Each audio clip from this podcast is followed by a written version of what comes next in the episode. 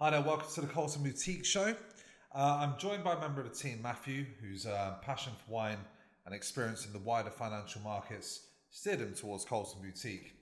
Uh, with so much uncertainty in the financial world, uh, and we're, what we're going to be looking into is some insight, some opinions, and which could be useful to any investors out there. So, Matthew, thank you for joining us. How did you get into wine, and what gave you the confidence to make it your career? Yeah, well, I was always, uh, or I've always enjoyed wine uh, with friends or family. But it was really in lockdown I started doing the WSET qualifications, and that kind of really heightened my interest in wine. And at the same time, I saw a lot of uh, my peers in equity and derivative trading moving into alternative assets. I thought that was a great opportunity to combine my interest in wine with a career in uh, portfolio management. Oh, brilliant, brilliant. And um, what led you to join the team at Cult & Boutique? I was really uh, impressed by the team's attention to detail, uh, particularly when it came to client service levels. It reminded me a lot how we treated our pension fund and hedge fund clients in the bank when it comes to providing liquidity, market research, proprietary research, and uh, extra things like podcasts. And uh, what are we seeing currently in the economy? Right now, we're watching central banks walk a tightrope between managing inflation and economic growth. Um, we've just seen last week that we have 9.1% inflation in the UK, which is the highest we've seen in 40 years. Uh, we're also seeing in the US them increasing interest rates to try and combat that. We're currently at 1.5 to 1.75%, and we're expecting further rate hikes uh, of 75 basis points next month and 50 basis points the month after. Um, and also, the ECB seem to be taking the same type of approach where they're going to target inflation ahead of economic growth. And are there any implications to this? Yeah, there are trade offs. So, when you tackle inflation, you put negative pressure on economic growth. Mm-hmm. So, when you tackle inflation, you increase interest rates, which causes equity companies uh, more expense in borrowing. It causes uh, real estate prices to go down because of more expensive borrowing costs as well. You then also have a negative effect on fixed income markets. You increase the yield, you automatically decrease the price. These all have kind of negative recessionary effects, and then also at the same time, you have uh, a decrease in consumption because if you increase interest rates, you encourage more people to save as opposed to consume. All of these will increase uh, recessionary pressures. And do you think we're heading towards a recession?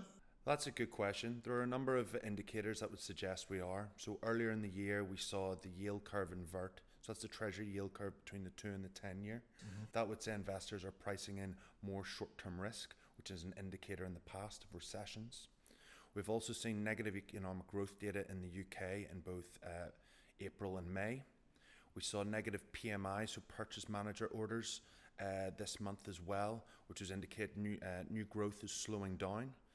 And lastly, we saw the copper price drop 17% uh, this month, which is a, uh, a good indicator of future industrial demand.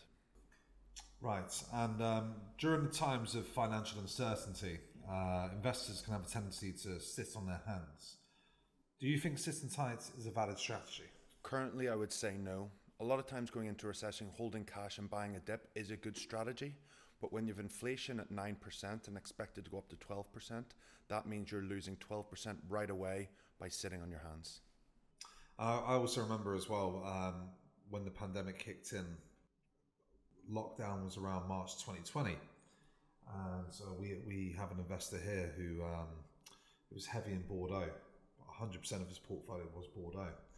And of course, like certain investment areas, they're going to be the ones that flatline, and there are going to be other ones that take off. And he was a Bordeaux lover at heart, so it was very difficult to try and get him to diversify away because I no, no, no, I want to stay with Bordeaux. Long story short, after we provide them with some stats, facts, and graphs, he um, was happy to reposition 50% of his uh, portfolio into other areas like Burgundy, as an example, Italy, Champagne. And 12 months on, his Bordeaux performs 4%, which is still better than what you'll see in, in other financial markets, sure. but his rest of the world portfolio, like the Burgundies, the Rhones, the Napas, Champagne, the Italian, 25%. So sit and tight sometimes never the best strategy. And why is wine such a good investment in these markets? Well, it's perfectly situated for a high inflationary uh, low economic growth environment. Firstly, wine is an excellent inflation hedge given it's both a consumable and a financial asset. But secondly, it's performed very well in recessionary markets in the past. So if we look back at 2008 when the uh, subprime mortgage crisis hit, uh, the S&P 500 was down 40% that year, while the Liv-ex, the main wine exchange, was only down 1. Now, if we look more recently for when COVID kicked off in Q1 2020, uh, the Liv-ex was down, oh no, sorry, the Liv-ex was up 1%, while traditional markets like the S&P were down 20%. And then if we take that even more recently to the start of this year, we've seen uh, the S&P 500 down 19% so far this year, while the Liv-ex is up 11%. And that just highlights the fact that there's very low correlation of wine to the equity market, which makes it a great diversification play, but also a great play when markets are difficult. And what do you see uh, the biggest difference uh, between uh, professional and retail investors? I find retail investors uh, chase returns, while professional uh, investors are a lot more worried about managing their risk. So, a great um, equation we used when we were managing uh, risk and looking at returns is called the Sharpe ratio, where you adjust your returns for the amount of risk you're taking on. Um, and having a look at wine and how it correlates with other asset classes uh, in terms of risk adjusted returns. Over the last 15 years, wine has outperformed equities, commodities, gold, uh, and fixed income, which makes it a great investment if you're trying to manage your risk while also uh, achieve a high return. Yes. Okay. okay. Actually, Daniel, uh, I have a question I'd like to ask you. Uh, so, in recent times, we've seen the emergence of Napa Valley, Italy, and Champagne as great growth areas for wine investment. Do you feel these areas still have room for growth? That's a very good question. Um, when we began the Cult & Boutique show uh, back in January of 2020, just before the pandemic, myself and my colleague uh, Spencer, we gave our predictions for what we feel will take off and do well. Um, and in particular, we highlighted Rhone, which since then has performed 29%, uh, the Italy 100 index, 29%, California 50, 32%, the Liv-ex 100, 35%, and the Champagne 50 has performed 69%. That more or less covers most of the untapped areas. In particular, you could argue that Rhone is still relatively untapped when you look at uh, how rare they are, the high scores they've got, um, the long drinking windows they have. Um, you could also argue that Italy um, is not as well, was not as expensive as what Bordeaux is yet, although the quality is very similar um, and sometimes even better.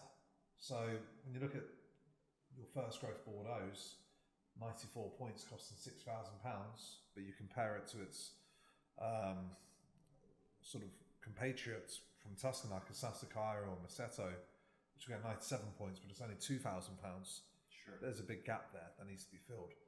Uh, and in particular, Napa Valley too.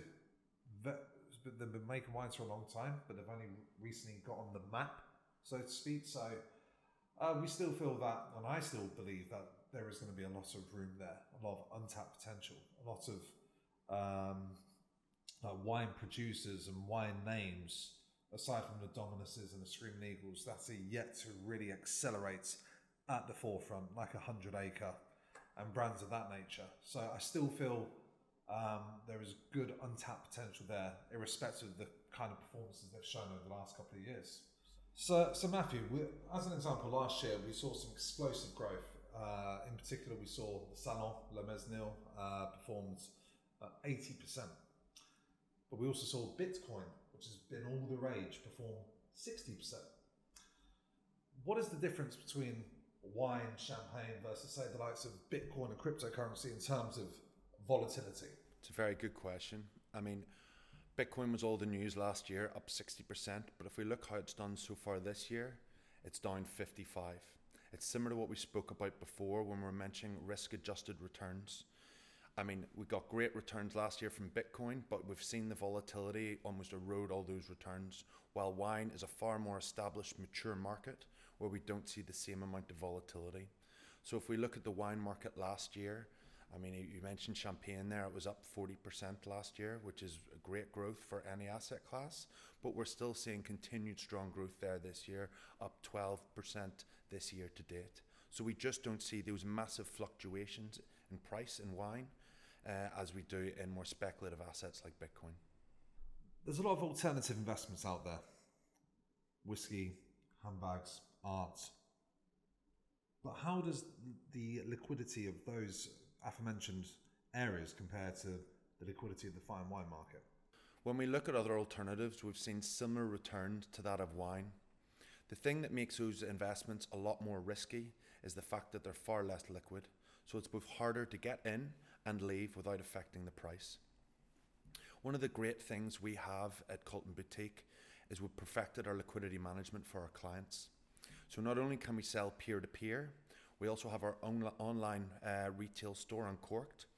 Uh, we have the Liv-ex exchange, but on top of all those things, we have access to some of the best auctions in the world, like Acker and Zachys.